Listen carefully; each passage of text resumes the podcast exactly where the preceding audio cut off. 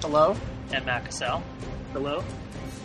It is June 23rd, a nice cool night in the outdoor McSauce studio. Listen to that flowing waterfall in the background. So soothing. It's very soothing. I think that's what we need tonight. We came in hot, frustrated. Did we? Now we're gonna relax. We're gonna chill out. We're gonna talk some comics. What are we gonna talk about? Some stuff, man. Some We're stuff that happened in comic books. Audible's failures. We're gonna talk about the new Episode Eight, Star Wars Episode Eight director, and we are gonna discuss if we could have any single issue comic or any full run or full series of a comic book, which would we pick? But before we get into any of that, we like to do housekeeping with Ian Sharpley. The, the nice calm sounds of the waterfall, the birds chirping, the pipe smoke in the air. Tobacco, folks. Can't calm down. promise a suburban turkey this time, No, we can't. But we, but we can hope.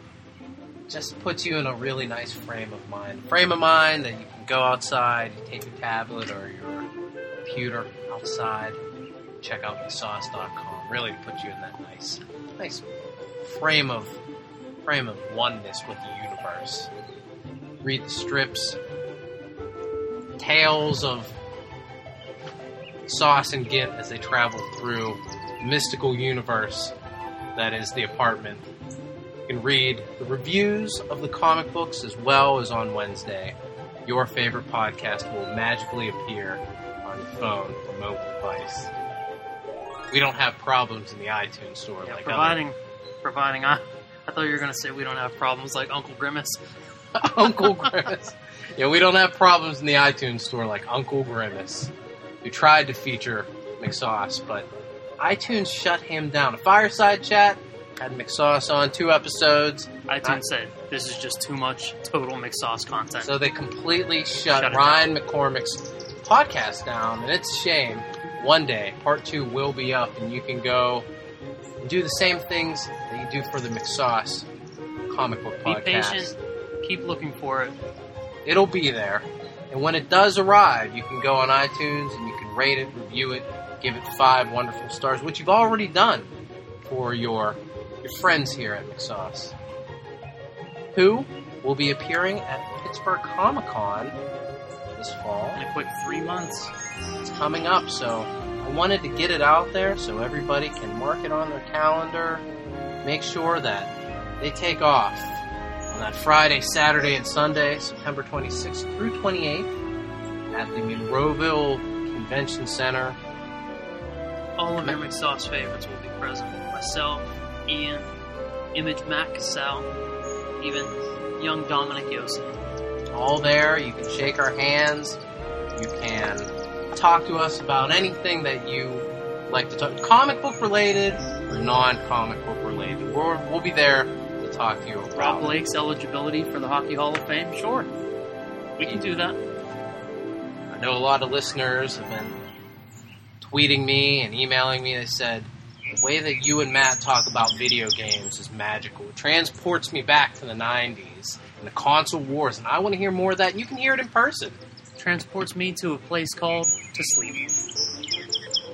So, again, Pittsburgh Comic Con this September 26th through 28th, Monroeville Convention Center. Sauce will be there to greet you and talk to you about anything that you wish to talk about.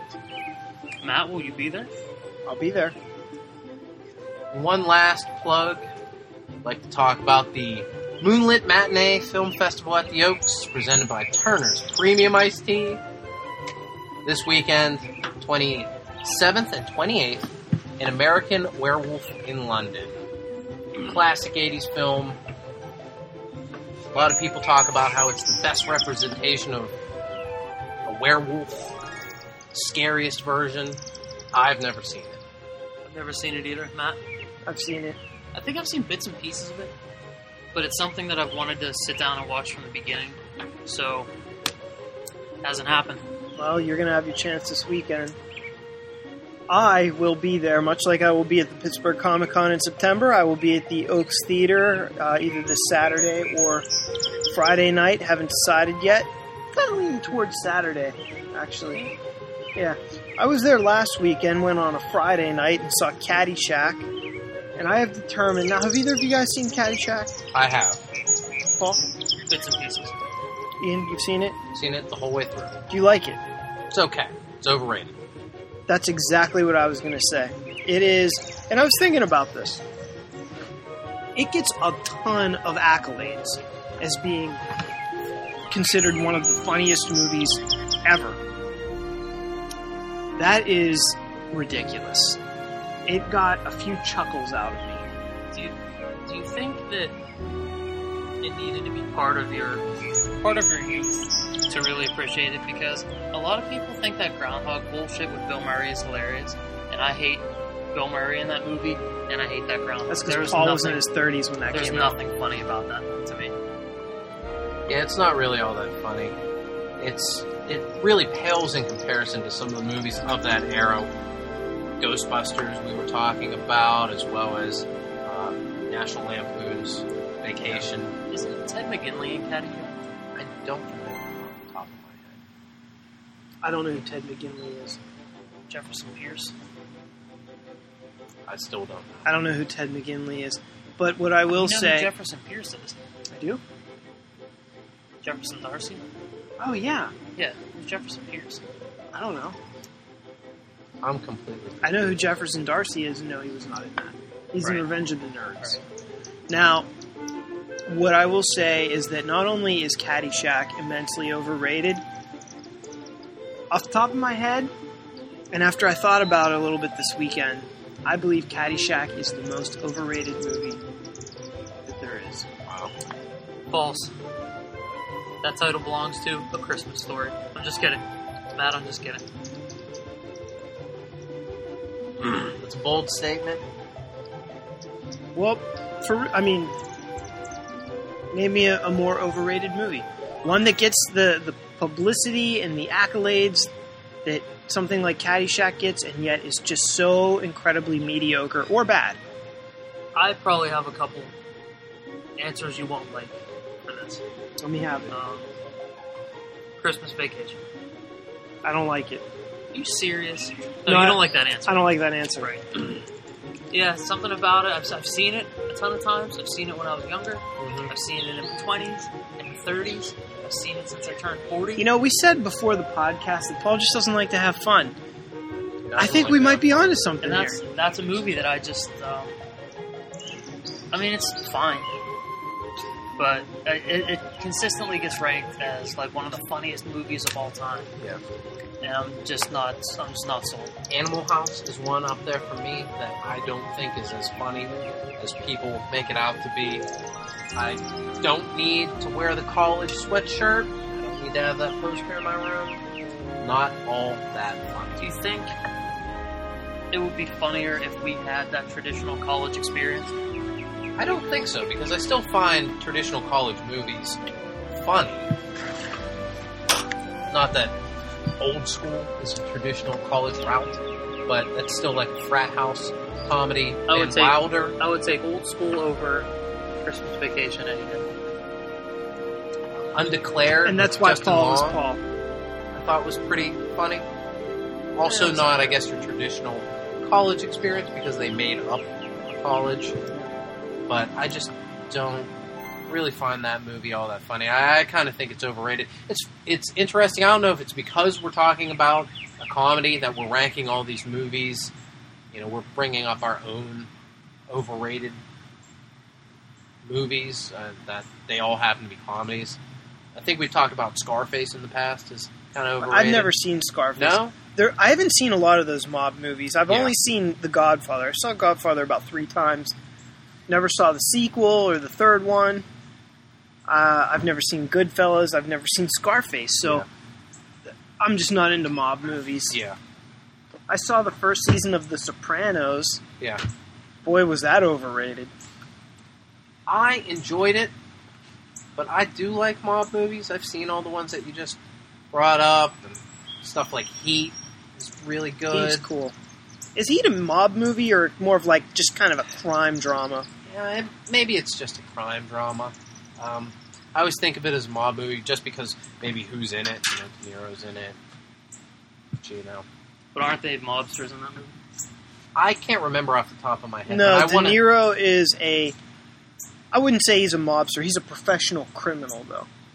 And Pacino is a cop who's basically trying to figure out who De Niro is and, and catch him. I always lump that in there with other mob movies for some reason. I'm not sure why I do it.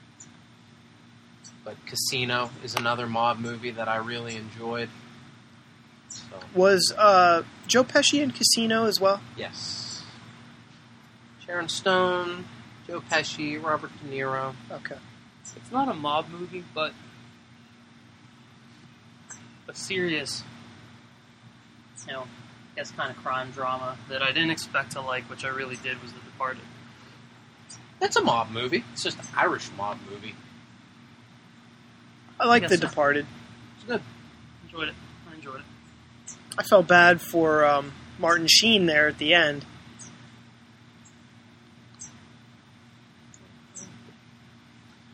So,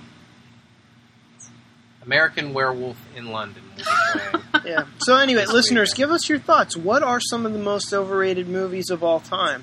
Movies that seem to be unanimously loved and adored by like everybody, but yet when you see them, you just kind of don't get it. Yeah, send us your feedback. Facebook, Twitter, in person, text message, all accepted. So, Matt, you've been dealing with uh, somewhat of an underrated company or overrated company lately. Yeah. You have uh, a little gripe to file with Audible. Audible.com, an Amazon company. Of course, Amazon making all kinds of friends. I'll tell last you what. months.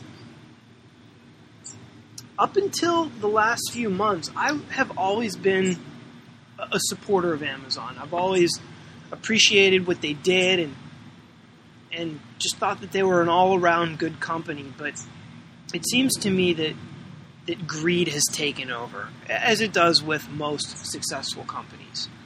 And eventually, what follows greed is a fall from grace until the company realizes, oh, we made some mistakes.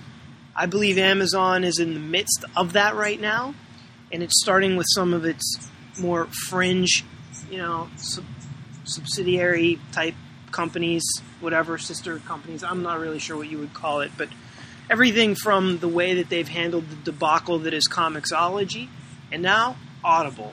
Audible has I went I logged into my Audible account. I have a gold account, which means they automatically deduct money from your credit card and in turn they give you one credit on their website which is good for one audiobook a month.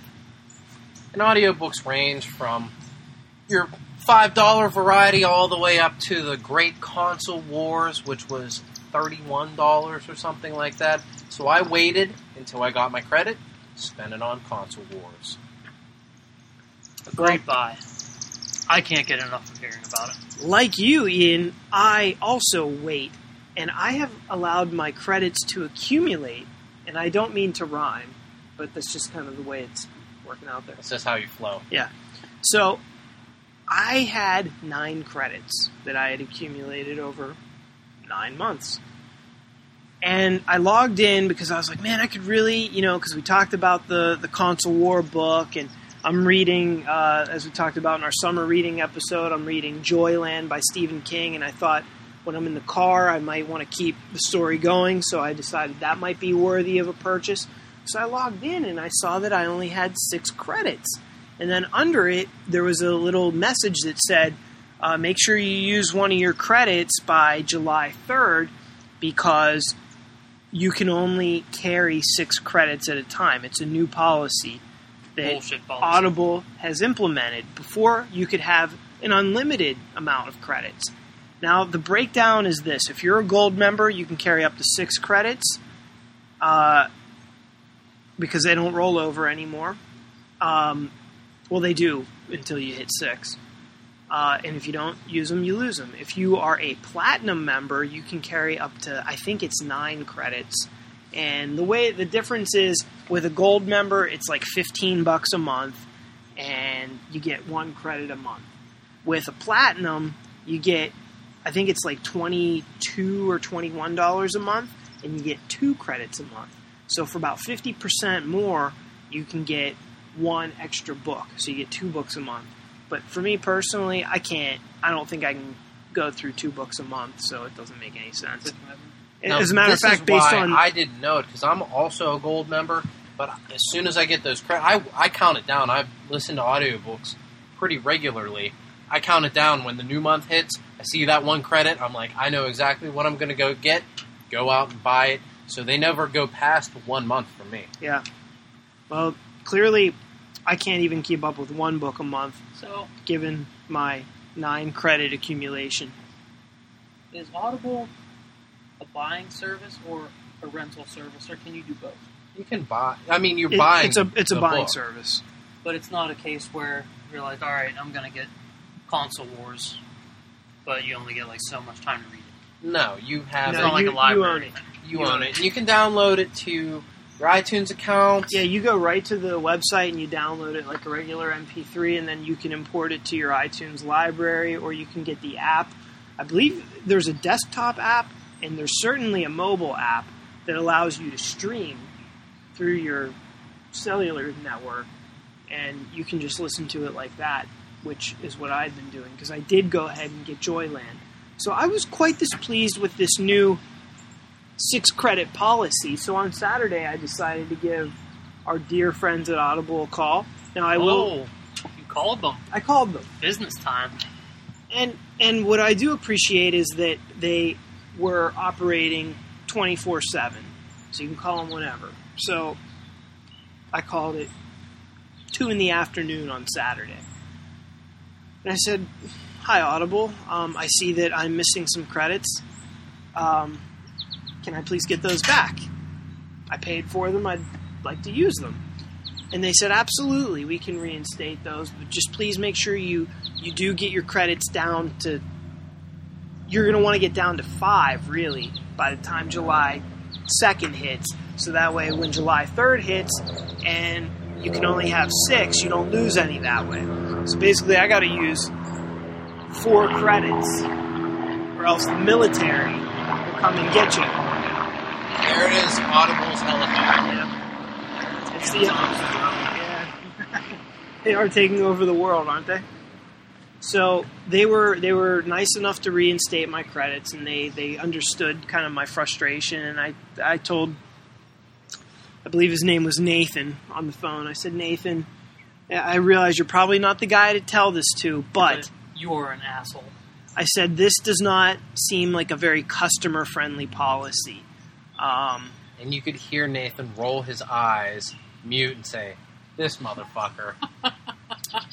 Got one over here, guys. Yeah, well, it's a dumb fucking policy that is not very friendly to its customers. And all it's going to take is for some company to realize, oh, Amazon's not doing right by their customers. We can do better than that. And they will. And then Amazon's going to have to catch up, just like every other money grubbing, greedy asshole company is. Not to go back to video games, Paul, but I'm going to. Look at look Let's at look at where all the the king of the consoles end up. At first, you have Nintendo. Where's Nintendo now, Ian? They lost about four hundred ninety million dollars last year. Right. You They had too much too fast. you had They released a real shitty. you had. Sony, who was king of the world with PlayStation 2. What did they do with PlayStation 3? They got greedy. And what happened? Microsoft came in and beat them in the console wars. Then, when Microsoft beat Sony in the console wars, they get greedy. Now what's happening? Now they're losing. I don't understand. These companies, they're doing something right to get the market share, to get the customers, to get the, the loyalty, and yet they piss it away every single time.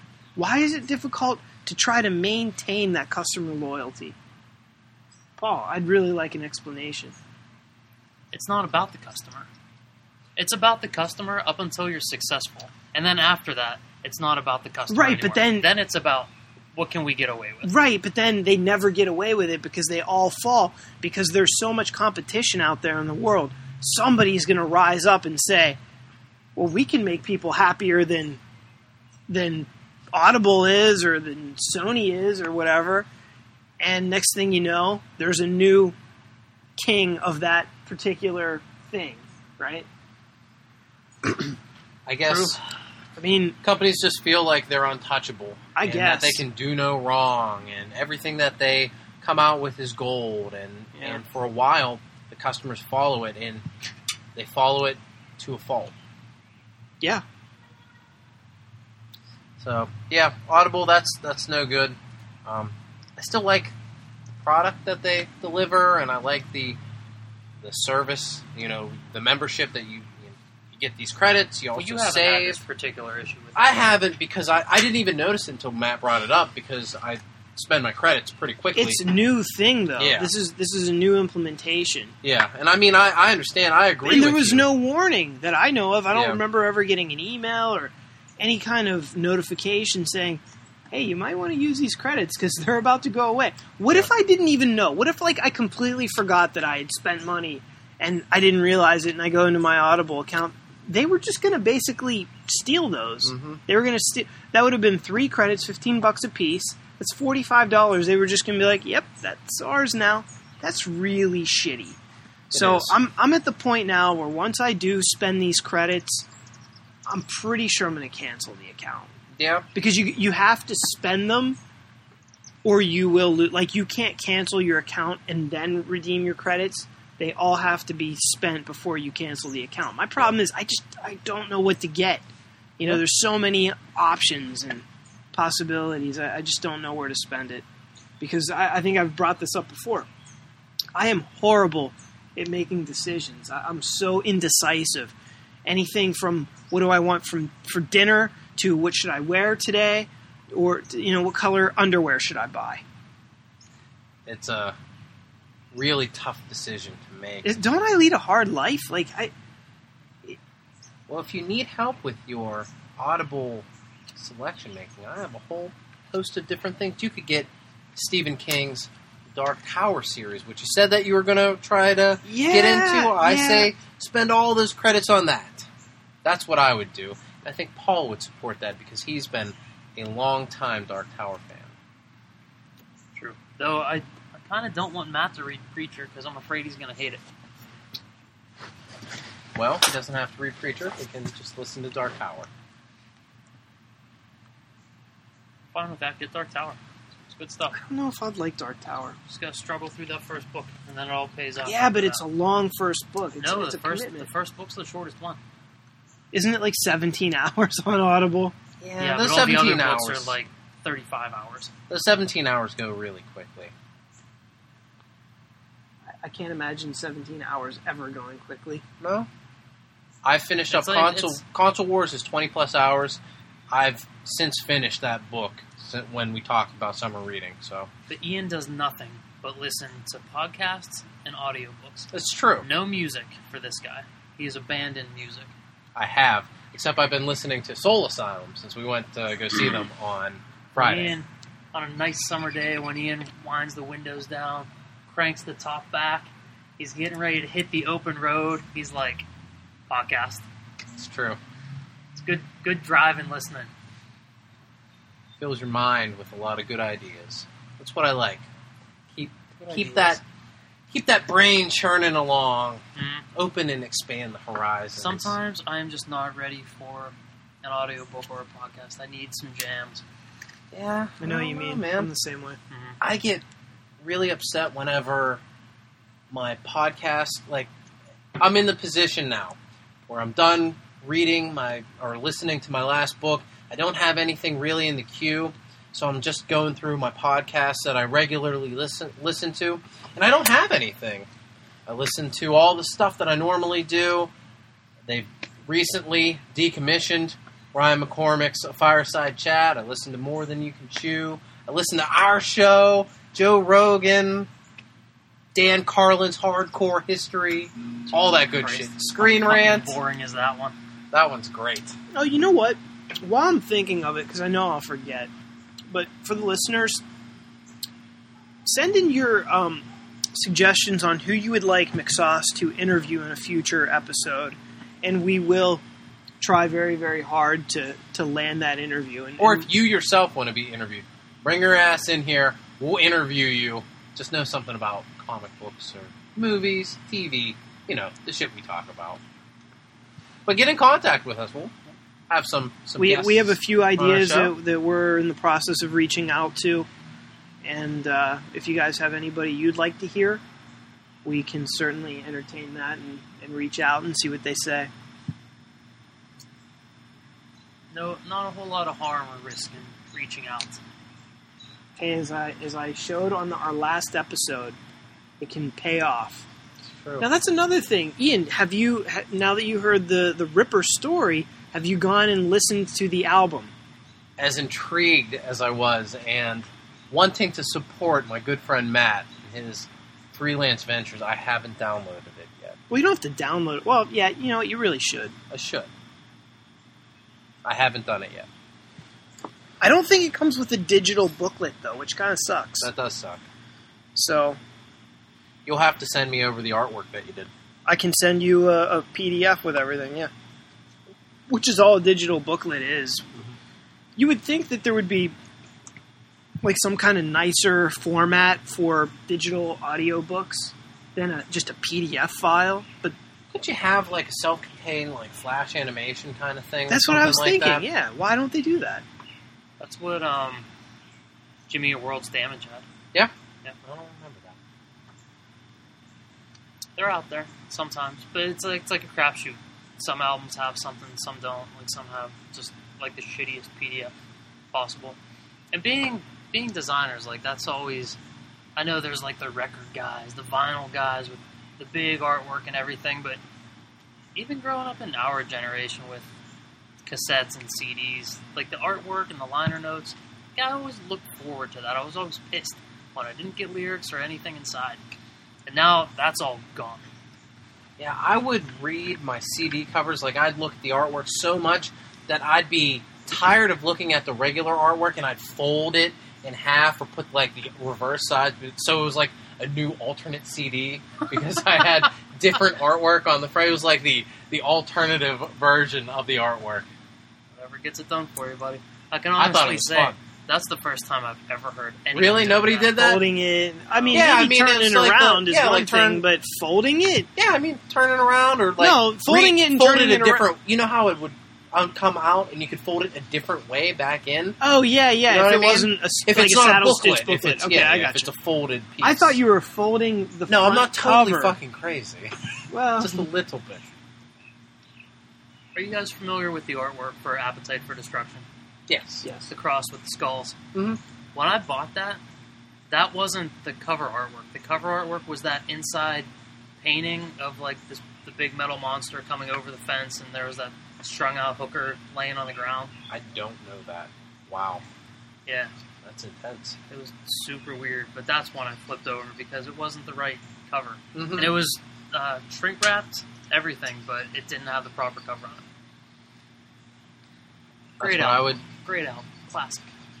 I don't own it. You serious? Eh, I don't. I expect that from Matt. Yeah, I don't own it. Unfortunately. So why don't we take a step into Segue perfectly.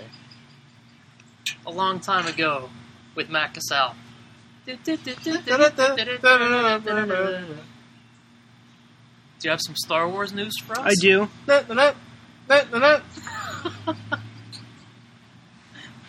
Uh, uh, so I kind of thought that it was a, a foregone conclusion that J.J. Abrams was going to direct episodes eight and nine of the upcoming trilogy because, as as I think we most of us know, Star Wars now in the stewardship, well, ownership really of of uh, Disney was going to do a whole new trilogy, plus in between every trilogy episode, a spin-off film.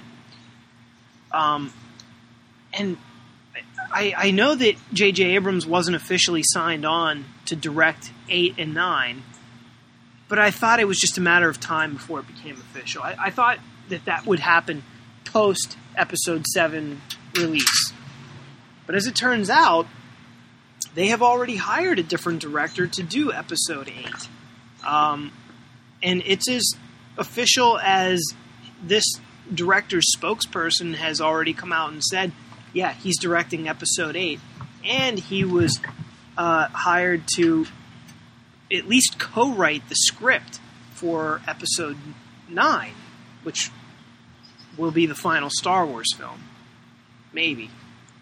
Um, Yeah, I think of that they're gonna do another trilogy after that. Do you think they'll do? it up? you think they'll go to twelve like George Lucas?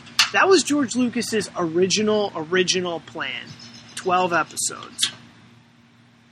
I think it's likely that they'll get there, but it'll probably be. I think we might see another ten year gap in between this trilogy that we're getting now and the next one. So we'll be, sadly, maybe like fifty years old by the time the second trilogy comes to fruition. I think that they will keep pumping out Star Wars movies, especially now that it's out of George Lucas's hands. Well, yeah, but are- they going to make just Star Wars movies? Or are we talking the actual saga? Or is it just after these three? Are we just going to get like spin off that really have nothing to do with it? Or do you feel like they're going to continue this, I don't know, Skywalker legacy that kind of has been established in the first two trilogies, which I assume, based on, you know, at least Mark Hamill being back, is going to carry over into this trilogy? I'm sure the plan is to make the characters, the younger characters in this film, central enough to the story that they can logically take it into another trilogy where fans will care about those characters just as much as we care about Well, the original cast. I'd agree with that. I would say that will probably happen by episode eight. Actually, I don't see the old timers kind of running the show all the way through. Yeah. Um, you know, I, I think reality needs to set in. You know, you got Harrison Ford with his broken hip. He's just not the action hero that he used to be. As much as we all can't wait to see Mark Hamill as Luke Skywalker, the guy's still overweight. You know, and that's just not what we and old.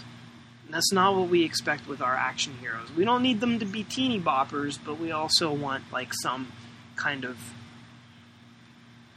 I don't know, energy that maybe somebody in an advanced age can't provide. Anyway, but we're not talking about that. We're talking about the new director. Paul, I know you're on the edge of your seat. You're like, oh my god, who's this new director? Is it Steven Spielberg? Is it Francis Ford Coppola? Is it is it Brad Bird? Is it Jon Favreau? No, it's not. Matt, who is it? Who is it? It's Rian Johnson, of course.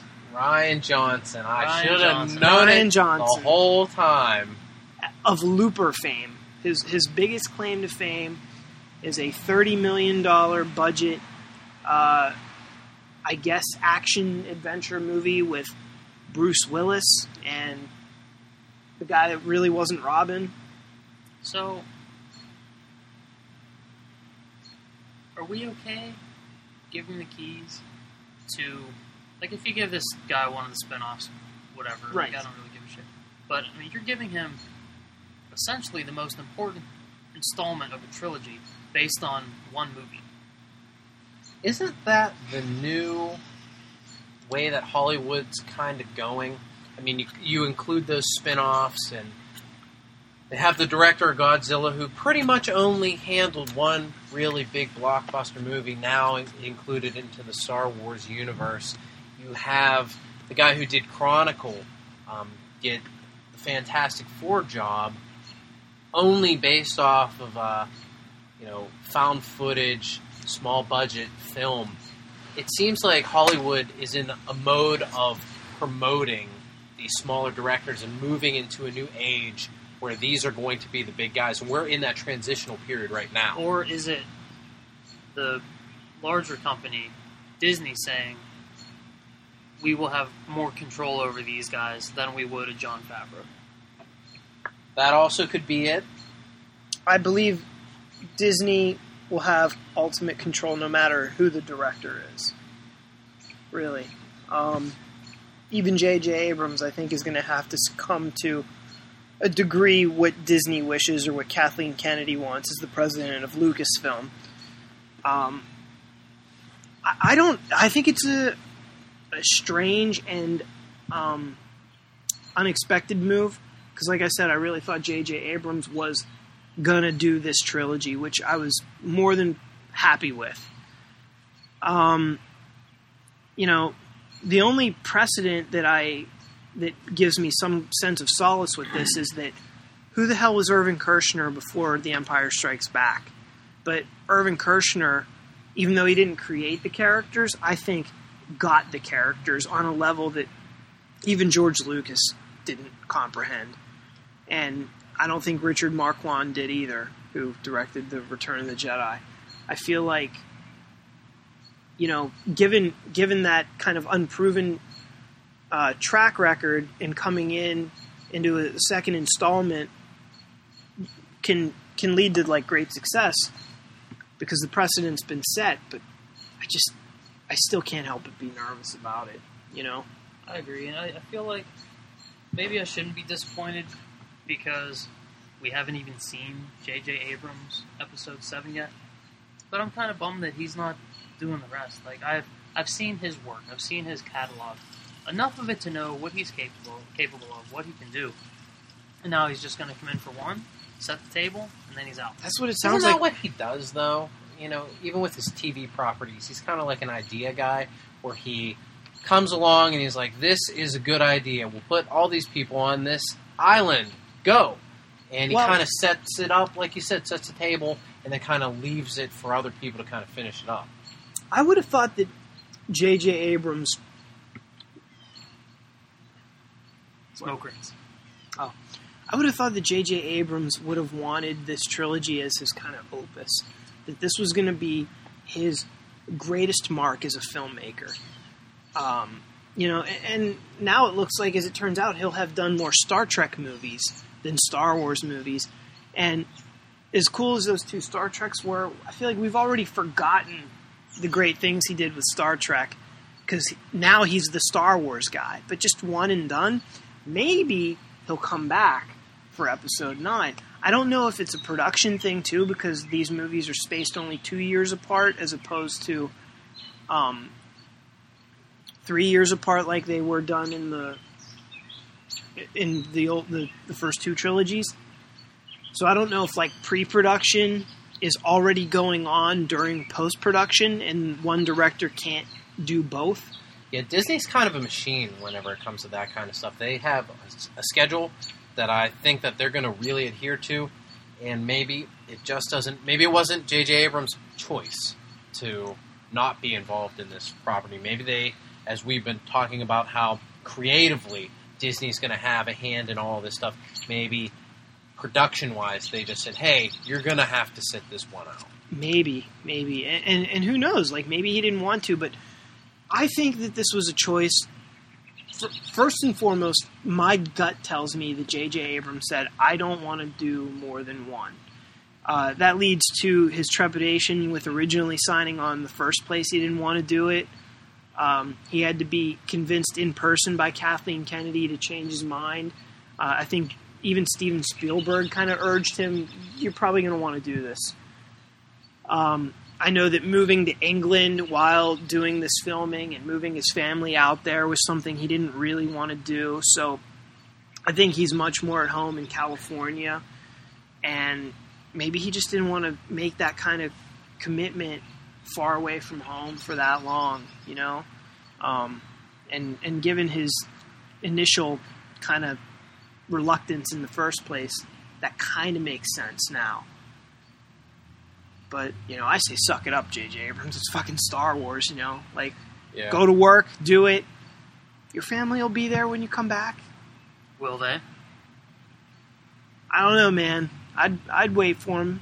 If I was J.J. Abrams' son, I'd be like, I'll wait for you, Dad. So that way I you can come back and I'll be like, yeah, my dad made Star Wars.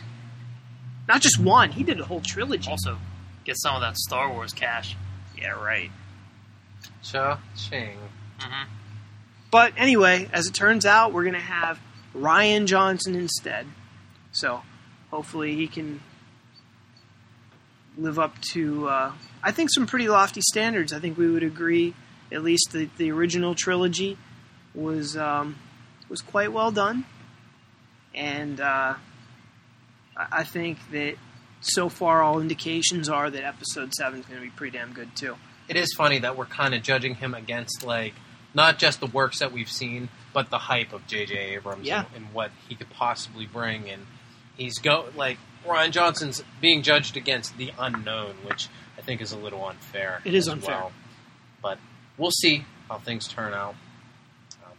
Super early, but I'm really excited to see this new Star Wars at this point. I think that the momentum is building with all the different, you know, the the casting, the news of the, the projects that are in line. I think that um, it, things are looking positive for the Star Wars universe. More positive than they've looked in a while. or at least productive. I think Productive so is too. a good word. I was thinking about this uh, earlier this week, or maybe it was late last week because we're, we're early in the week right now. But um, I was thinking, are we more excited for episode seven than episode one? No, not even We close. can't. Yeah, we Be- can't. Be. You know why? Because a- a lot of us have a very sour taste in our mouth from the last three that did not exist after Return of the Jedi going into episode one. So there was nothing but wide eyed optimism and excitement for episode one. Whereas now we are excited again, and, and a lot of it has to do with the commitment to kind of recapturing the energy and the fun from the original trilogy to George Lucas's disinvolvement with this or uninvolvement if you want to use proper English. Nobody likes that. Um, but so we're we're probably just as excited, but yet there's that like that feeling like this could be a disaster. It's a Ah. cautious excitement. I was never more excited than whenever they announced that they were going to make new Star Wars movies, Phantom Menace, and that Agreed. the prequel tri- trilogy. The prequel trequel was what I was going to say. Prequel, trequel. prequel trequel. Why, why would you say that? I don't know.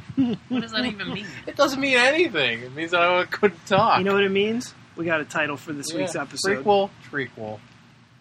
When they were talking about the prequel trilogy, I couldn't have been more fired up because there was the thought after Jedi that it was done. Star Wars was finished.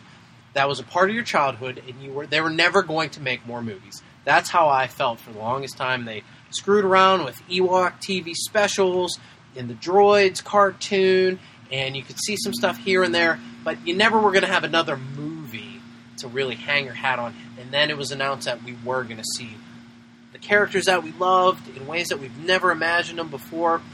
And this announcement, I kind of think that that we all thought there's a chance. If it happened once before, there's a chance that they'll make more Star Wars movies. And it wasn't really like a solid hope. It wasn't something that you really thought was definitely 100% going to happen. But I thought back in the 80s and early 90s, we're never going to see Star Wars again. It's these three movies, and, and we're done.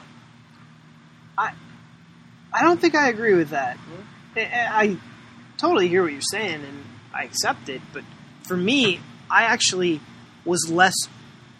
I was more sure that there would be no seven, eight, nine, more than a one, two, three. Really. Yeah, I thought at some point, I thought we might even see a retelling of the original trilogy. I thought at some point, maybe after Lucas passed away or passed the rights on, somebody in my lifetime was going to make another Star Wars movie.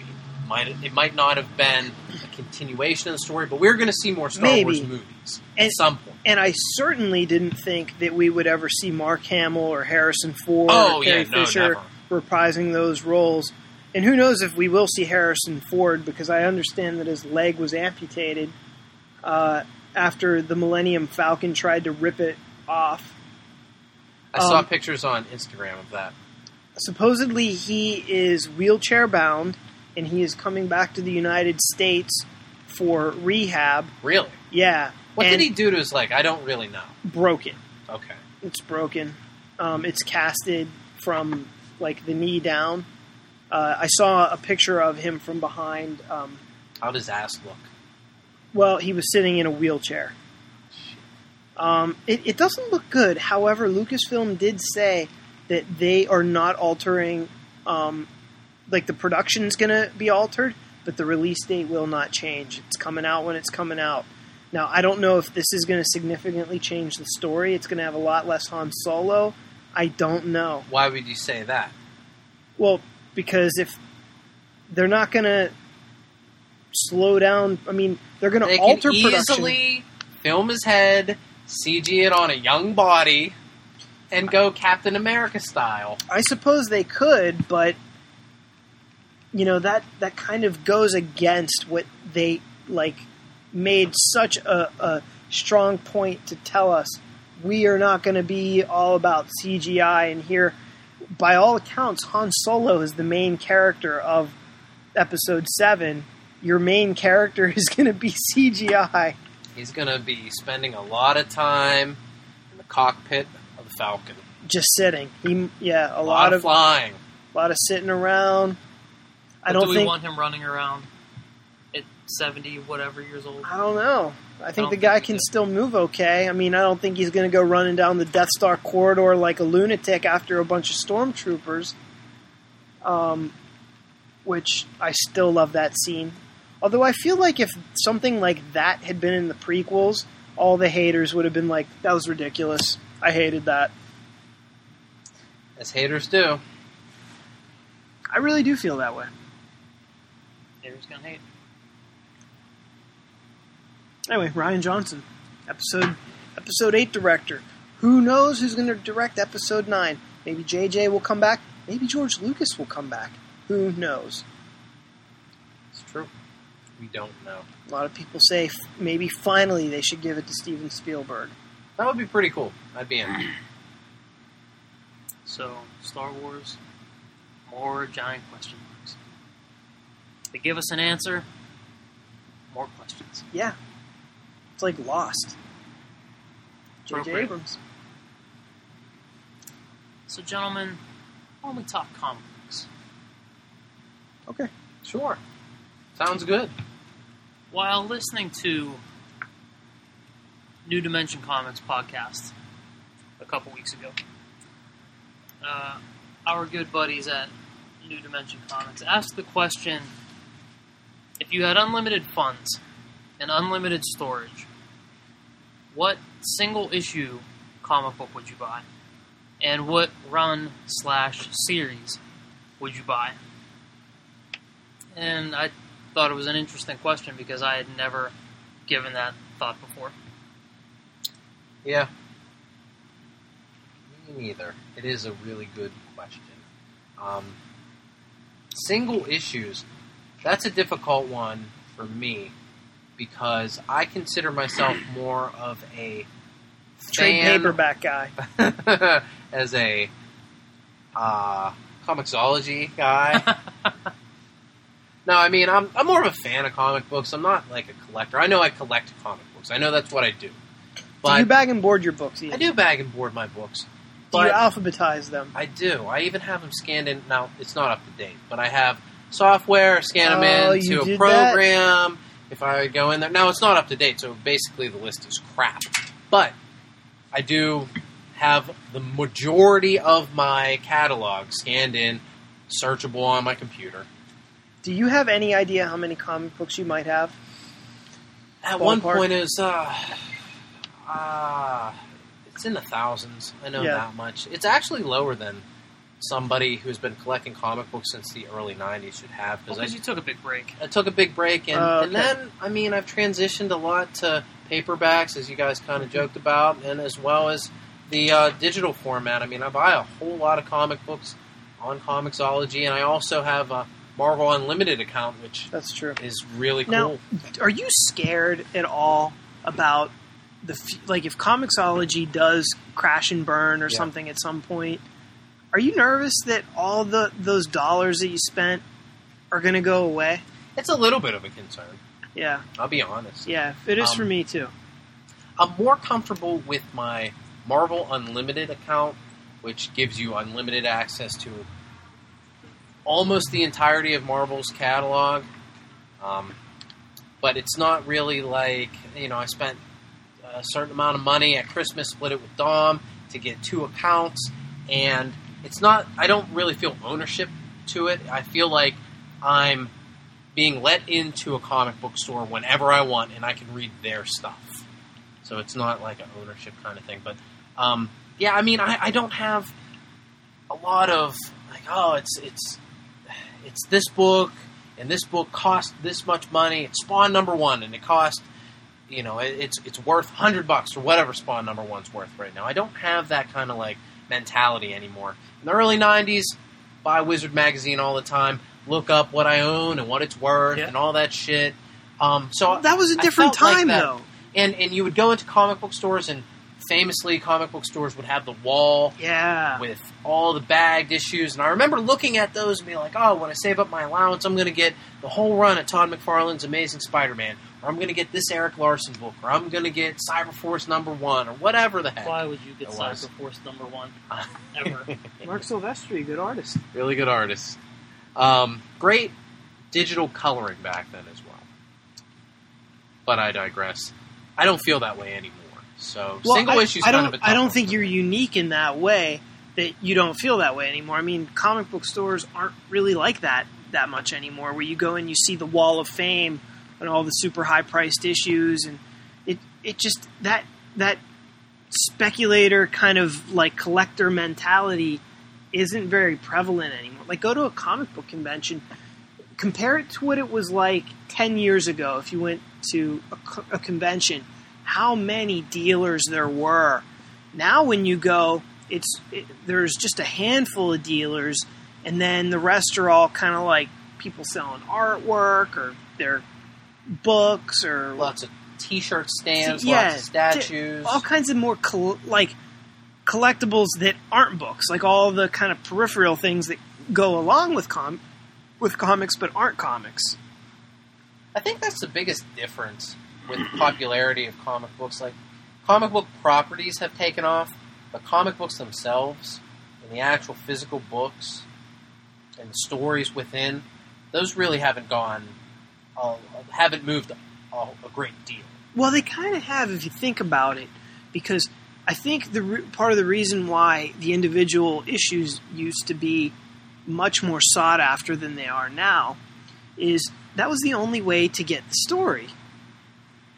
But is that what you were buying them for? Or were you buying it because it was Todd McFarlane's first Well, issue? Or Scott Williams it was this it was one, it was certainly that, but if you did want to read it, that was the only way to get it. And you want that whole complete story. We're all, I think, to a degree, somewhat like OCD completists. Like, you know, Paul, I know that you need all the BPRDs. Like, if I if I took Volume Six out of your collection, like that would drive you crazy. I would be lost. Right. I would be unable to function until it was back in my in my hands. Right. And and so they didn't collect nearly the shit that they do today in trade paperbacks. Like comic book arcs are written as six issue arcs anymore just because oh that just so happens to fit neatly into a trade paperback that they can you know repackage and resell at Barnes and Noble and, and You don't half like a year. that. I'm, I can tell from your voice. The the six issue, Six issue arc. Uh, yeah, I really don't. You know, I I mean, whatever happened to a two issue arc? You know, like a cool intro, cliffhanger, and then you know the finale in the next issue. Uh, standalone issues. That's just they're, they're rare. You know. What what Batman book came out of one year later that Paul Dini was writing? Was it straight up Batman, or was it Paul Detective? Dini was writing it was- Detective. It was Detective Comics, and the bulk of that run that he did was black and white covers? Is that yeah, what you're the talking Simone about? Bianchi Yeah. covers. The bulk of that run was one shots. Simeon Bacala, you mean? Yes, Simeon Bacala. The bulk of that run was was one offs, you know, one issue stories. And Yeah. it was it was really cool going into that because it really doesn't happen very much. I mean, everything's everything's tied into something else. Like I've really been enjoying Nova right now, but I mean, I, I feel like I get two, maybe three issues, and then we're into the big Marvel event, and then you know the story and this latest issue. It, uh, Gerry Duggan, the writer, he made it fit really well, but at the same time, like I, I went into the shop, Tom gi- gives me the books, I pick up Nova, and I'm like, Original Sin, I'm not getting this. That shouldn't be on the pull list. And then I go back and look at the shelf, and I'm like, oh, I need Nova 18, and that's what it was. But It had the big original sin Yeah. banner on the top, the so you original Sin automatically are trade like, dress "Ugh." on it was so prominent that I didn't even recognize that it was Nova 18. So, Well, that's um, more of an event problem than just your standard six issue you're writing for the trade problem, which is its own problem but it itself ties that into, I don't like. It ties into the whole problem that, you know, just the greater problem that you're the shit's getting shit's getting broken up, and you're not just nothing. Nothing's ever coming off incredibly smooth. You know. Yeah. Well, I, I think it's it, it's less creator driven and story driven, and more of the marketing push that is that's the reason why all that's happening, and that's not a good thing, and I don't like that either. I don't mind the six issue writing for the trade because I still think that you can fit a really quality story into that many issues, and you can write for the trade. But that- it's that's- still okay. I agree. Yeah. you can connect those stories. Like No, a lot can. of the You can. Brubaker, like Captain America stuff, it's all written for trade, but it all connects together. no, you're. I totally agree with you in that I like sense. to hear but, that.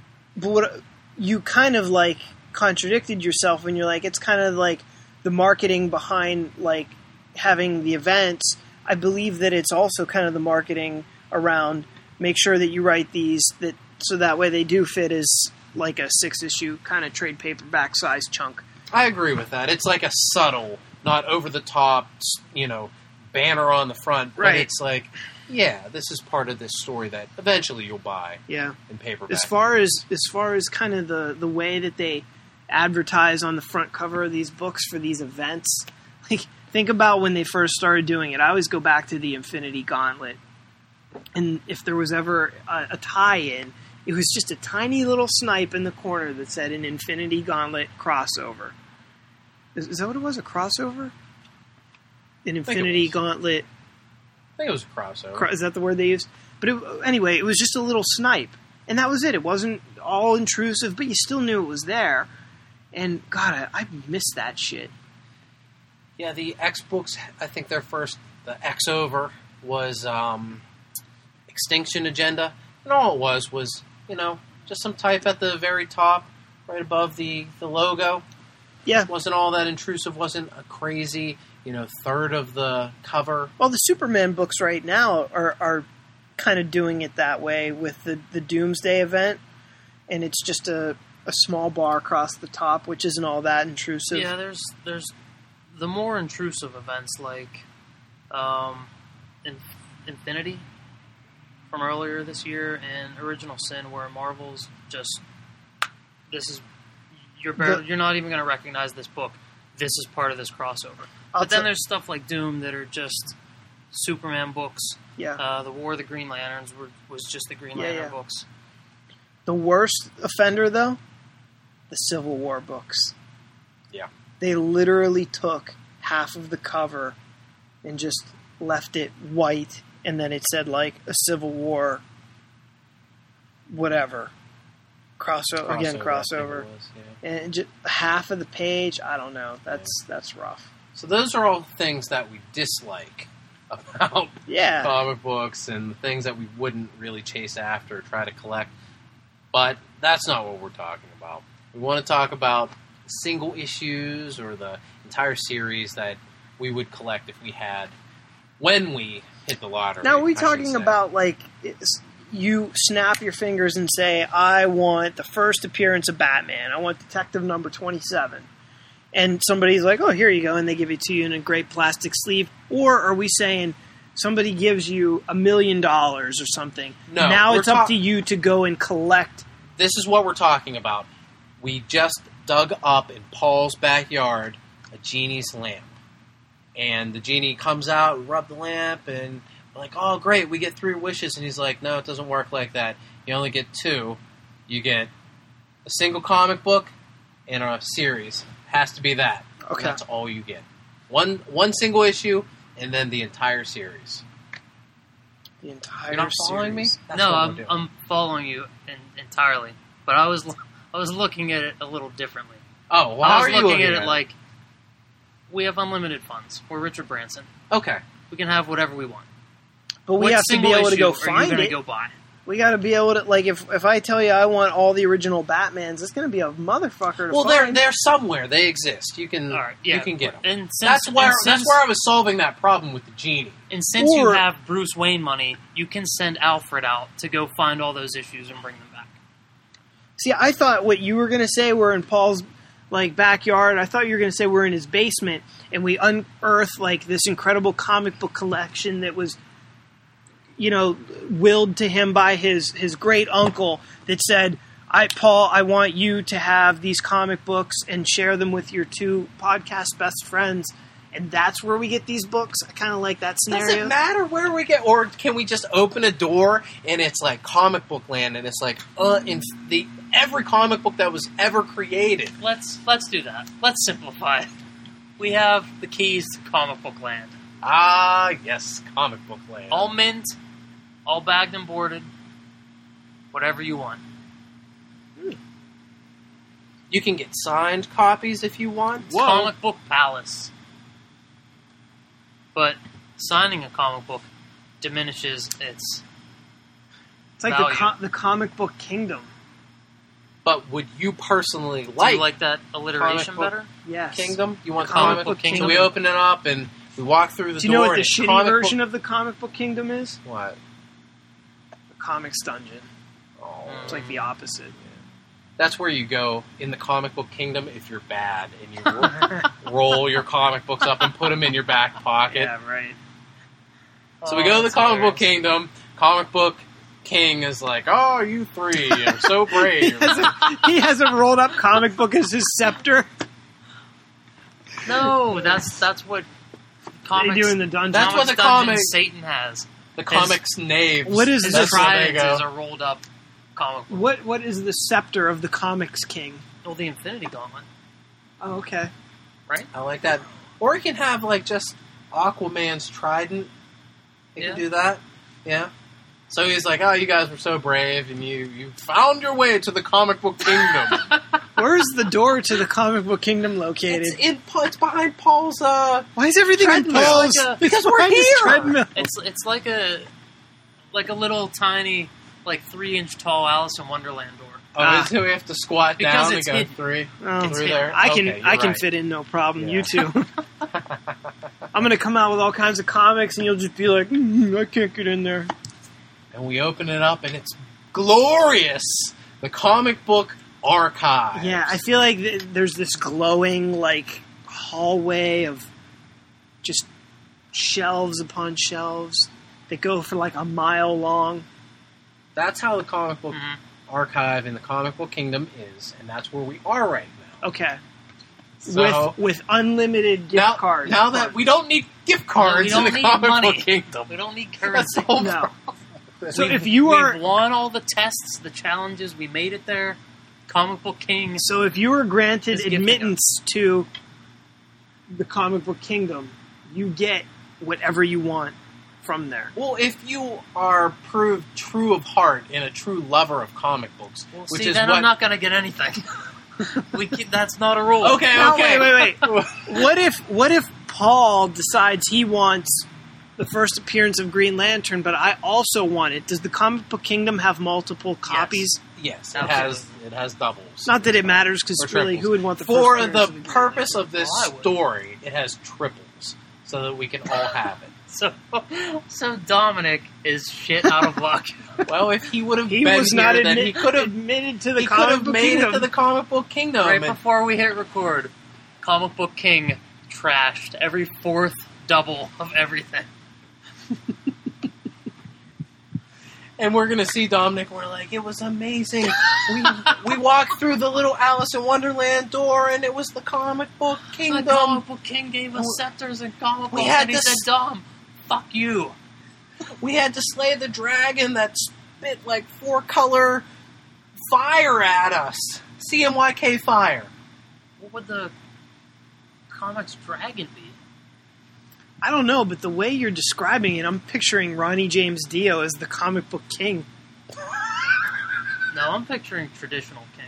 Yeah, I think like King Randor is. Yeah, Yeah. King Comic Randor. I was yeah. also picturing King Friday for some reason. I don't know. I, I don't. Or- no, If, if that's what I walk into, I don't want in that. It's a Kingdom, too little. I'm out. Shitty. And And it's that- clearly a pedophile.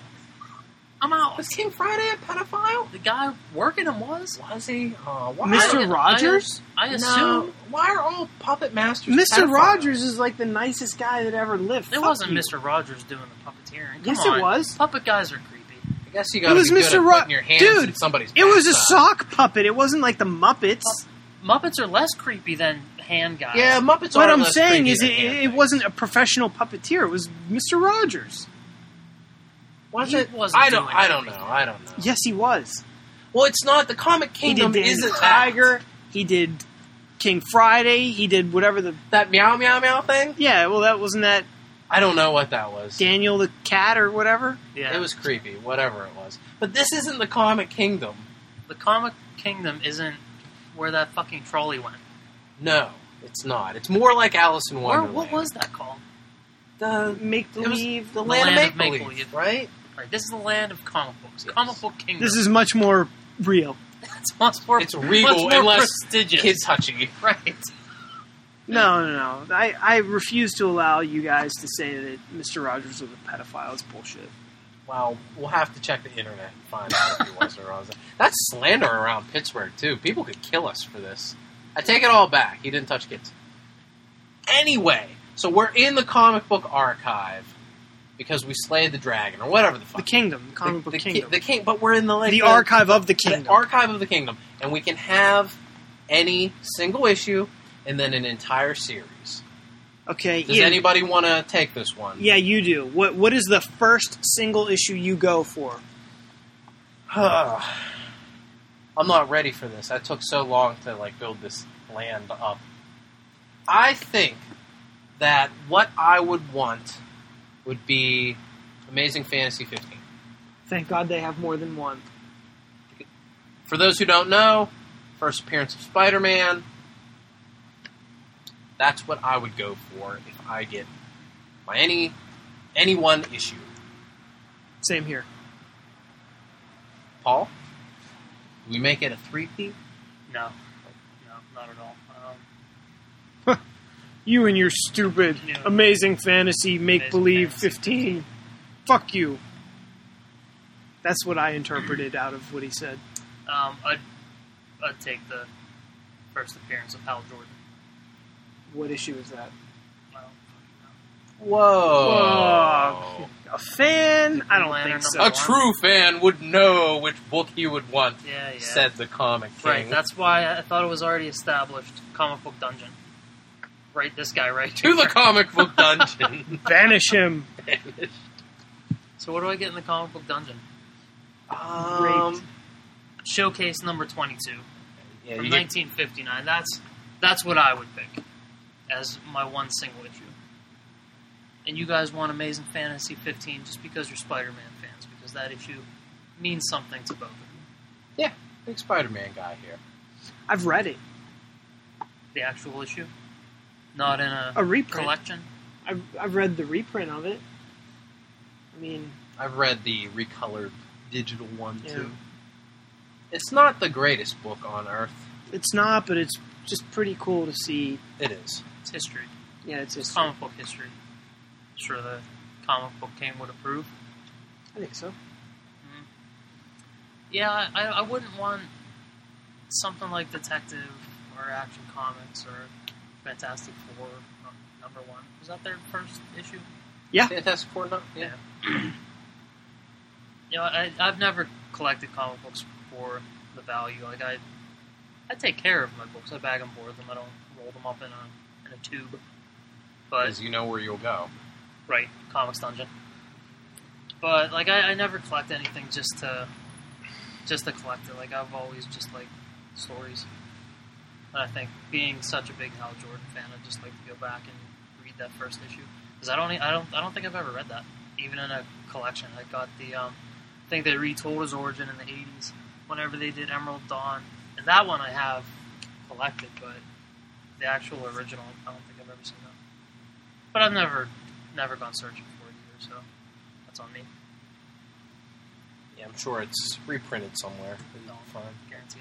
But all those old issues, like for me, they're so hard to read. They're so hard to get through.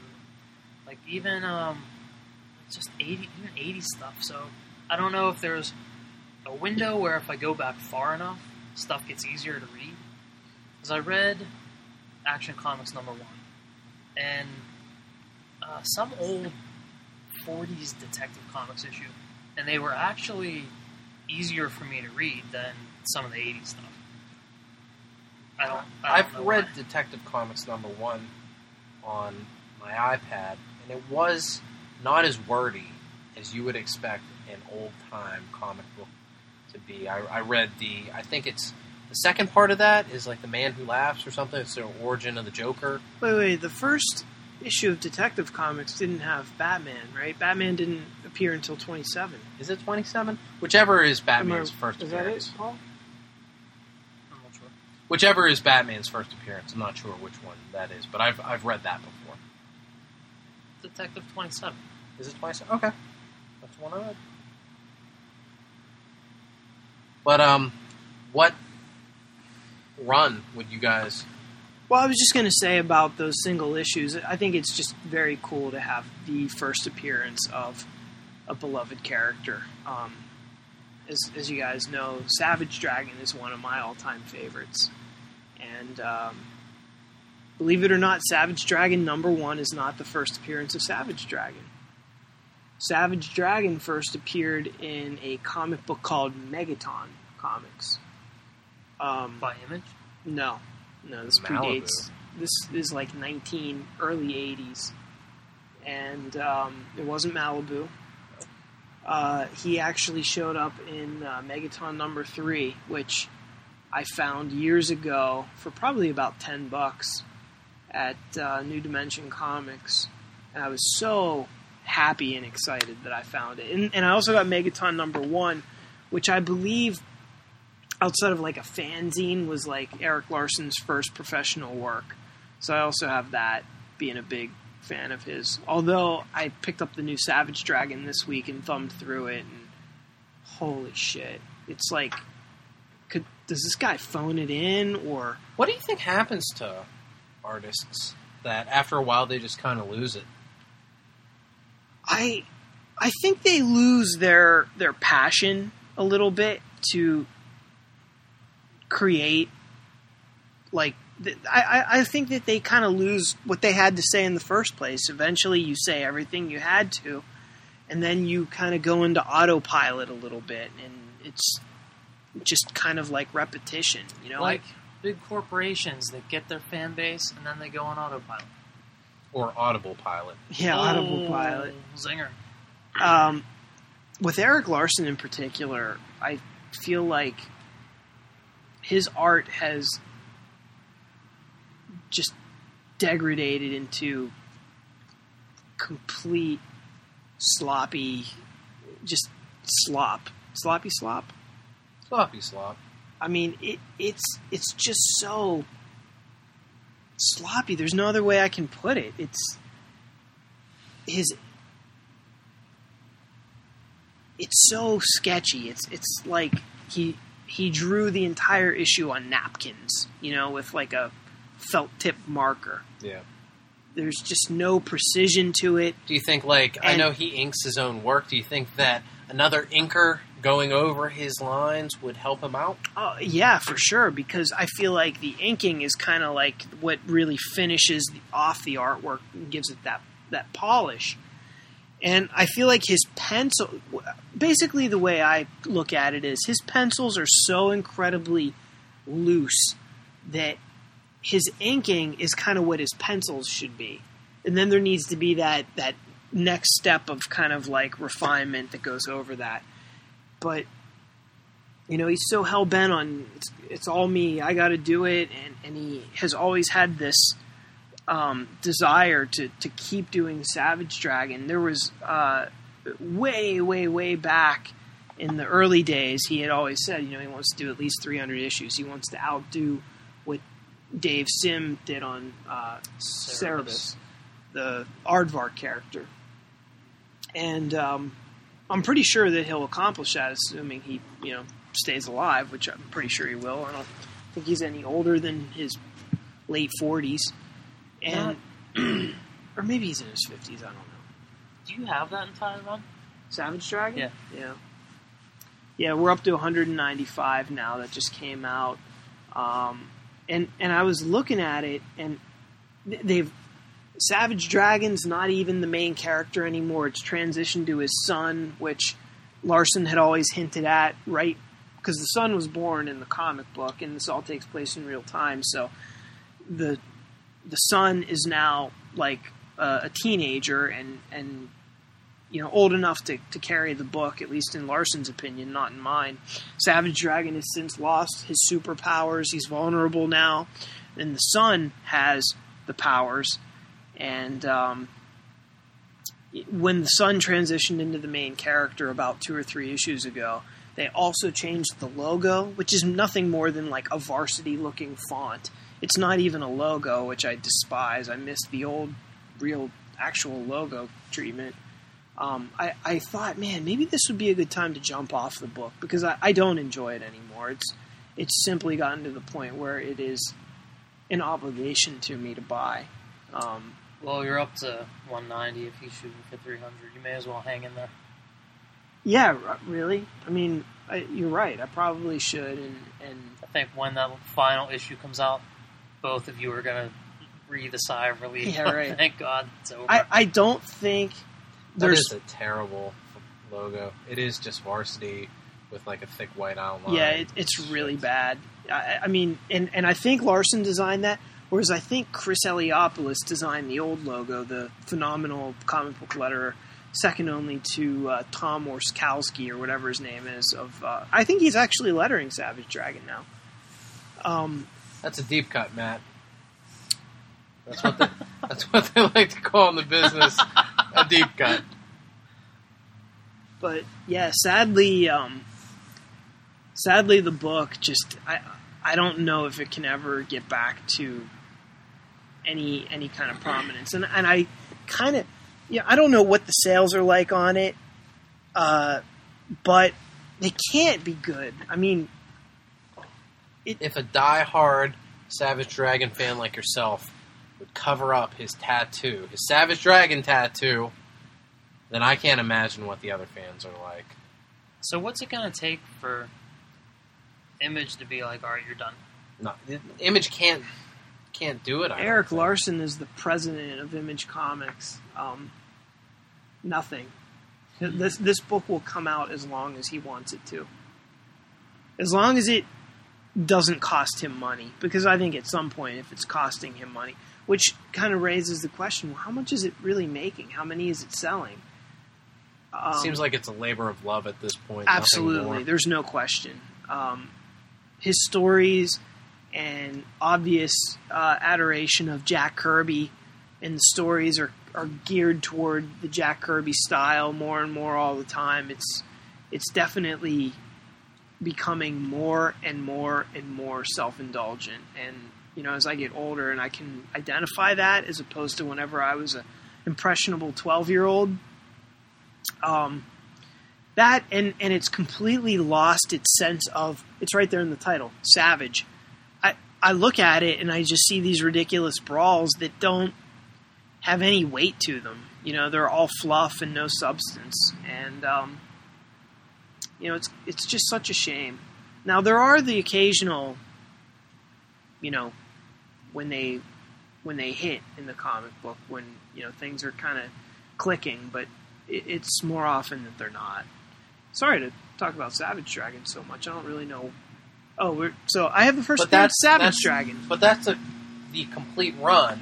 You already own that, so by going into the comic kingdom and getting the complete run, you'll just be doubling your efforts. Right, so Is I'm not going to do that. another series that you'd like to get? Well, you know, I, was very proud of the fact that I used to own the entire run of The Walking Dead.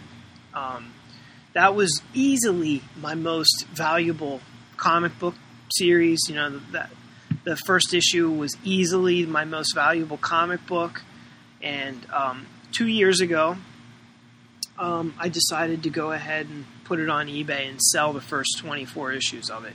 So I still own 25 through 100 until I decided to go all digital with it. But um, I decided to sell them, and I think I made about 2,700 bucks, somewhere in that ballpark. And I used that money to actually pay for um, my my right arm tattoo, and for the most part, I don't regret it because I really like the tattoo. For the folks at home, why don't you describe the tattoo? Bunch of big penises on your arm. Is Yeah. that right? Yeah, connected to Paul's face. That's a lovely version of Paul's face. with some lightsabers. He's just- Some lightsaber. He's just drinking. What It's, is um, that going in his mouth that milk. he's It's- drinking? It's milk. It's milk. It's Okay. a it's a biomech uh, sleeve with um, Star Wars elements kind of strewn about. So it has the um, the Rebel Alliance symbol, uh, kind of made out of crystal. It's got three lightsabers running up the back of my arm, and then the the cap at the shoulder is the um, stormtrooper helmet. Um, little bit Sarlacc pit inspired, but kind of with a biomech sort of look to it. Um, I think it looks good. I'm, I, I think it looks great. Actually, I'm very, very happy with what the artist did, and and I don't regret selling the the issues.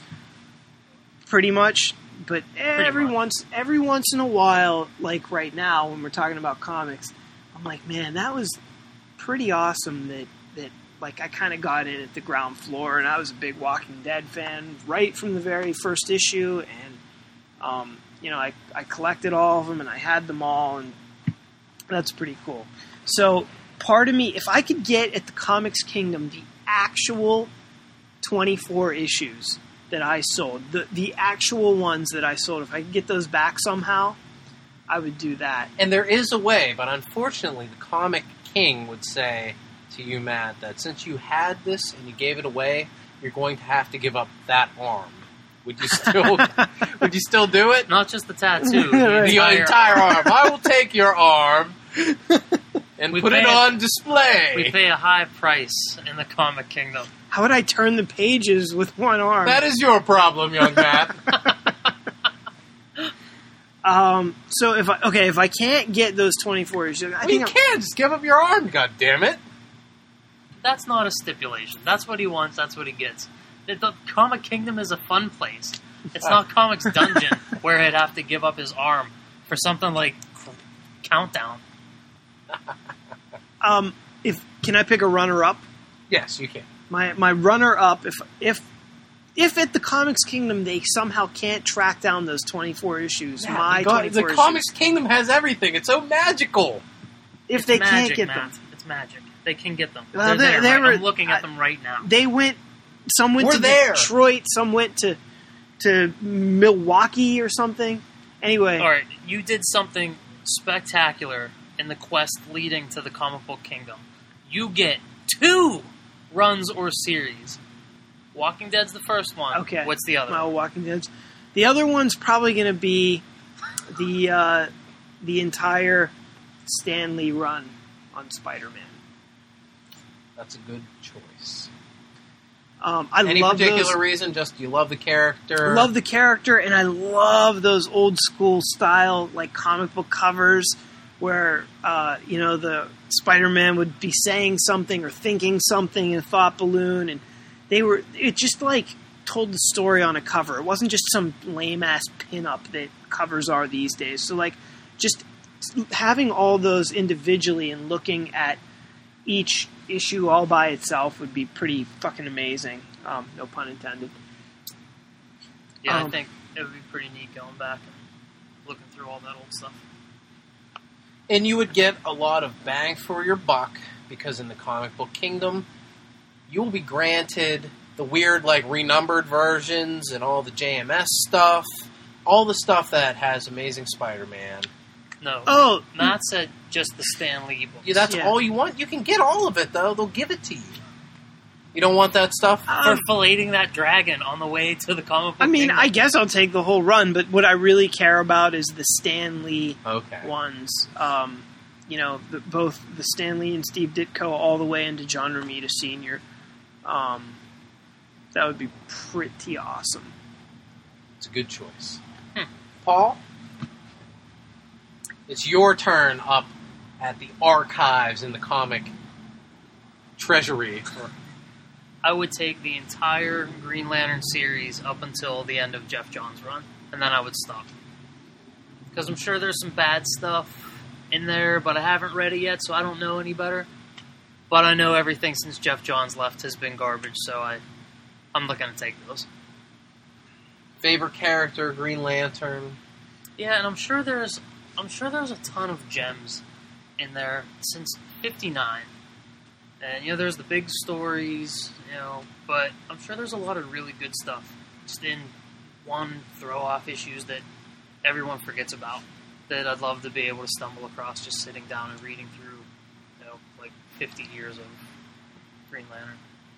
A lot of bang for for your choice. I was going to say Buck, but Yeah, and you get the whole, you get the whole saga, the entire thing. You get Hal Jordan, Rise. You get John Stewart, Guy Gardner. You get Hal going bad, turning into Parallax. Kyle Rayner. Kyle Rayner comes in. You get a little bit of everything. Why is he called Guy Gardner? Because comic book creators loved alliteration. That's why we're in the comic book kingdom and not comic book palace. Why did he not do any gardening? Matt, you're gonna get bumped off the podcast again if you keep that up. Just asking. I always thought it was a terrible name. It is a bad name. He is a guy. That's, Well, it's- but never a gardener. it's Didn't have a green thumb. It's Or did. actually oh, different. Oh, maybe he did. A, a, gar- That's just it. He wore his ring on his thumb. a gardener. That's it. a gardener technically has an extra syllable. Guy Gardner is G A R D N E R. I know. If we were being technical, So but Gard- that doesn't. that's fit his into actual- Guy Gardner. the Like ring Guy of thumb. Gardner. That's his birth name, Gardner. Gardner. gardener. Yeah, it's just kind of a weird name. Like I always is wanted weird. it to be Garter. I wanted it to be Good old- gardener. Guy Garter. Guy. I guess Garderbell. Guard Guy Garter sounds bad too. How about Guy Carter?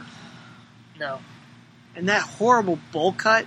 It was awful, but that, they've changed it recently. It's yeah, more of a and now spike, it's back to being shitty again. Is it the bowl cut again? No, now it, now he looks like a fucking biker. It's all long. He's got the big handlebar mustache. Oh. Because now he's Red Lantern, Guy Gardner. Because once Geoff Johns was like, I just set the precedent for how good Green Lantern and its entire universe can be. What are you going to follow that up, DC, with? And DC was like, garbage. I'm going to bring in all these fucking losers, put them on this book, and they're going to flush every issue down the toilet monthly. And you're going to buy every issue. and you are buying every issue. What's what's it going to take for you to I'm drop? um, Green Lantern. well, I never got Red Lanterns. No, I got the first. I think the first two issues are Red Lanterns, Now- and I was out. Um, I I don't know if this is going to open up a big can of worms and, and lead to a much bigger discussion, but have any of you guys heard any of the rumors that DC's going to be going back to old continuity? I haven't heard that. No, I haven't heard that either. What And have what? Uh, th- now th- these are only rumors that I've heard in comic shops. Okay, so take it with a big fat grain of salt. But apparently, with Futures End kind of being this time travel thing, and, and has the ability to kind of um, alter time or reality as we know it, um, it indications are that maybe DC's looking at reverting back to the old timeline or, or somehow basically having another crisis. And I don't know if they're going to mesh things or leave everything status quo or go back to what it was. a before we address that, I stopped getting Red Lanterns right away, and I recently stopped getting New Guardians because it's bad. Uh, Green Lantern, if it wasn't Green Lantern proper, I think I'd have dropped it already. But since it's the only place I get Hal Jordan, I keep getting it. But Green Lantern Corps has been the only good Green Lantern book consistently yeah, since the new 52 launched. that's understandable. I'm glad that you dropped it, man. It's tough to punish yourself. I'm at a point right now um, where if if I look at the pull list for the week and some book makes me go, ugh, it's out, Yeah, no question.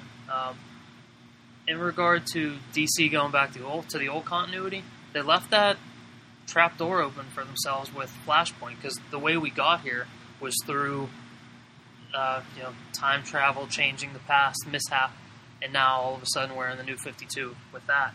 So, I mean, it's easy to you have Pandora, you know, the character that was Yeah, yeah. somewhat responsible. She's around, so they gave themselves legitimate story ideas that they can use to take us back to the old stuff. Which I would love to see them do. The old shit was so much better. And they kind of have a precedent for you know jumping ahead and jumping backwards with one year later, and I just I don't see them not allowing themselves to celebrate Action Comics 1000. when would that be coming up? Is that in a couple years? Is that My guess would be at the end of Futures End, so in about a year. That's my guess. it's a shame that they do that kind of stuff and they feel the not just DC. Marvel is guilty of this too, much more guilty actually, of going along with the bandwagoning gimmicks of renumbering and canceling series. I don't understand the whole well, new readers, they, they like to see a number one and it's a good jumping on point and all that stuff. We live in an age where you can catch yourself up to things very quickly. Mm-hmm. It's all accessible. You don't need to have a jumping on point. At least I don't think so. Paul said it before. I think you've said it before, Matt. If you're going to read comic books, you're going to read comic books. You don't need a good jumping on point. Yeah, if if you want in, you're gonna figure it out. Nothing is so complex. And and there's only one jumping on point. You know what I mean? Like the new 52 now is several years old and if you want in that jumping on point has passed. Like chances are you're not going to go back and start 30 issues ago. You're going to start at issue number 31 or whatever it happens to be. Yeah, all those all those original books are up to 32 now. Yeah. So that's you know 32 issues you're gonna have to go back and get if you're gonna get the entire story. I mean, like you know, I It was we it- jumped in on Spider-Man at Spider-Man number twelve. I Right. think I started reading X-Men books with, you know, I, I bought X Factor number sixty-eight or something like and that, that. Spider-Man number 12 was really it was the Spider-Man what? Com- I mean, in the oh yeah, yeah, yeah. In the grand scheme of things, everything who knows? Yeah, exactly. Yeah, and it was even in the sense of like where it was in the Spider-Man framework of that title. It was the last part of a five-part series, but I didn't give a shit. I was excited. I wanted to read a comic book. It was right there. It looked the cover looked good. I picked it up. I became a comic book fan. It's that easy.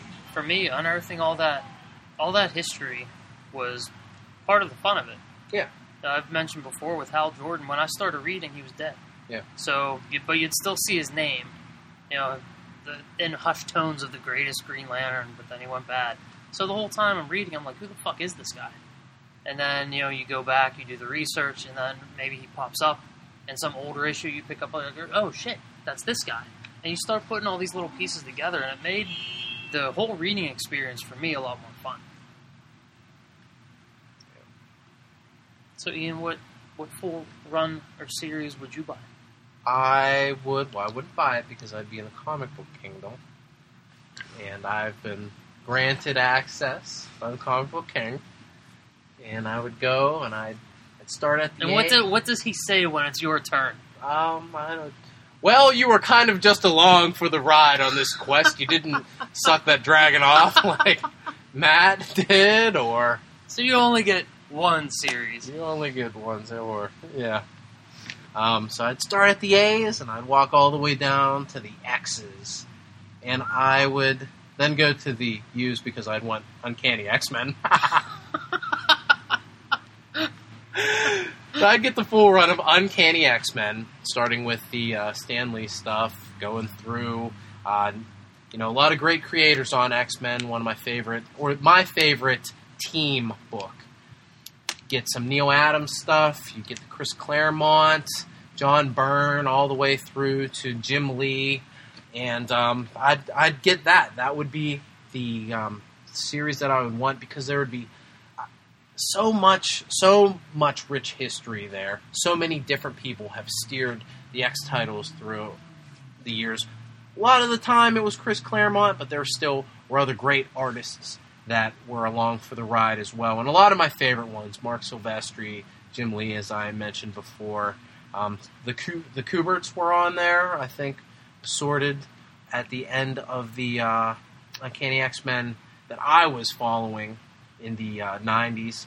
So that would be the, the series that I would You know, those are those old Stan Lee Uncanny X Men's would be cool to go back and read because I read some of the old Stan Lee Spider Man stuff, but I've never read any of the old Stan Lee X Men stuff, and even more so than Fantastic Four. I'd, I wouldn't mind checking those out. Yeah, I think it would be an interesting place. Uh, the X Men have changed so many times since that original version, and uh, I'd like to see those those old, um, the old original class and the stuff that they went through, as well as fighting the original versions of the Brotherhood and fighting Magneto when he wasn't a part of the X Men or or the headmaster of the X Men when it was just a simple villain that they came up against and reading the you know Wolverine getting introduced into the X Men and seeing some of the the first appearance of Jubilee.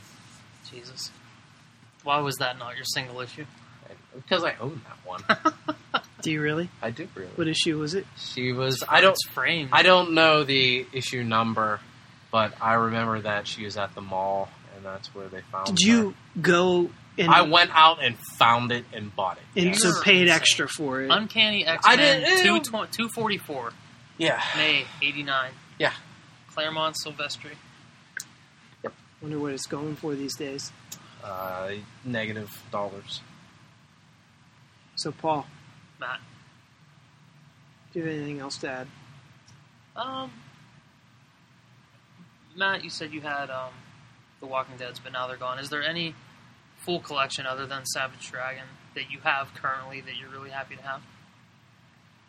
Um, well, I I had the entire run of um, Ultimate Spider-Man until the Miles Morales era, um, including the white variant number one cover, uh, which was pretty cool. That was one of the perks of working at a hobby shop when that came out. Um, I have the entire run of Invincible, the other great uh, Robert Kirkman series, although I am embarrassingly behind on that one. I didn't even know you were still getting that. I'm still getting it one of these days. One of these days. um, because it was so good. It, but what happened was, you know, you, you fall back an issue, and then you you're back two issues. Next thing you know, like you're so far behind, it feels insurmountable. Um, but it's so good. It, it's so, I think, worth probably going back and reading it because Robert Kirkman really is one of my favorite writers in comic books, if not my favorite writer in comic books, because I just like his style. You know, his dialogue is is real, and it gets right to the point, and um, it's not overly wordy. And I think that I would be well to, I would do well to go ahead and, and read those um, those issues. So the- Yeah, I, I, I borrowed the first uh, those from you yeah, and rather enjoy them. yeah. And any complete collections that you have that you're happy about? Complete collections. Uh, boy, oh boy, I don't have many complete collections. If any, really, now that I think about it. Um, a lot of the stuff that I collected was I, I started midstream with, you know, like Amazing Spider-Man, on Uncanny X-Men. I think I may have the entirety of Astonishing X-Men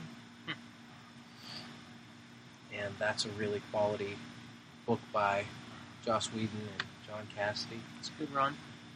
Um, so I, I think if I if I own any complete series that I'm really proud of, that would be the one complete series. But I don't have many. I've um I've gone into collecting hardbacks of stuff that I really like.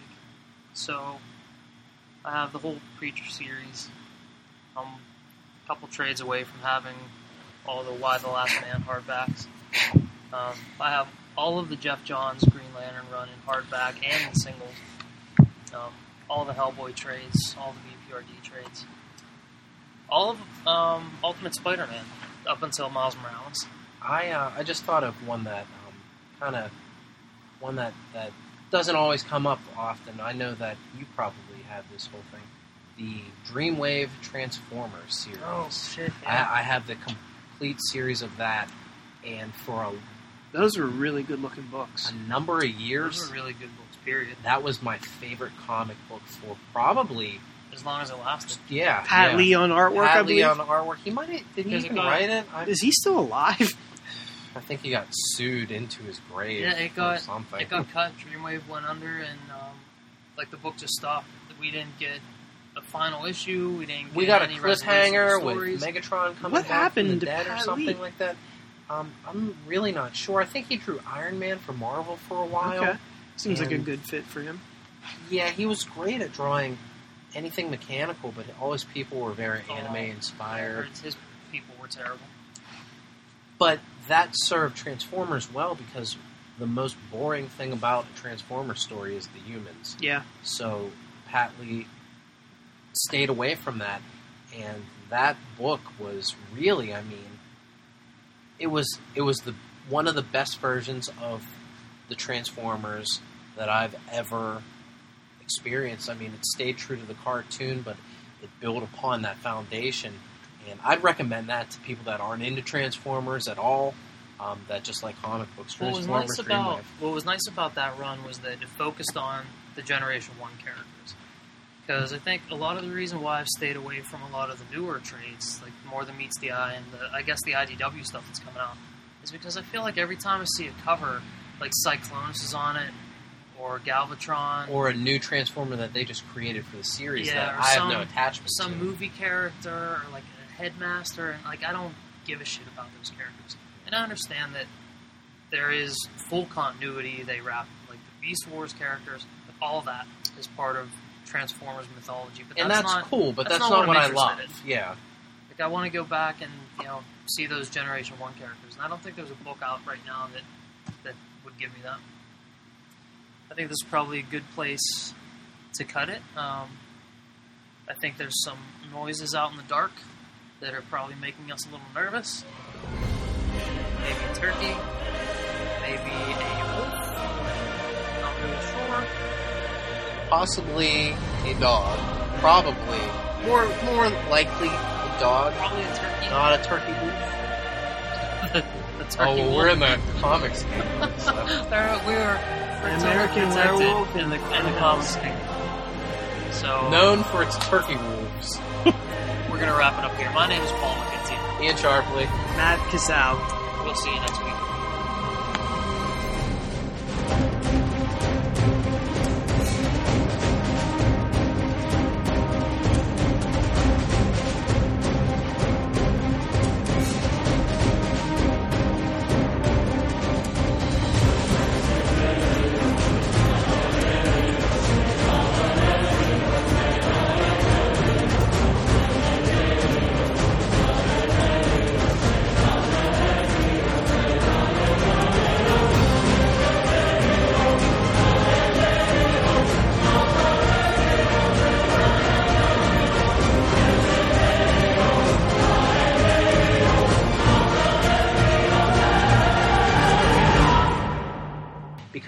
Bitchy fucking attitude about this. That's what I would like to say.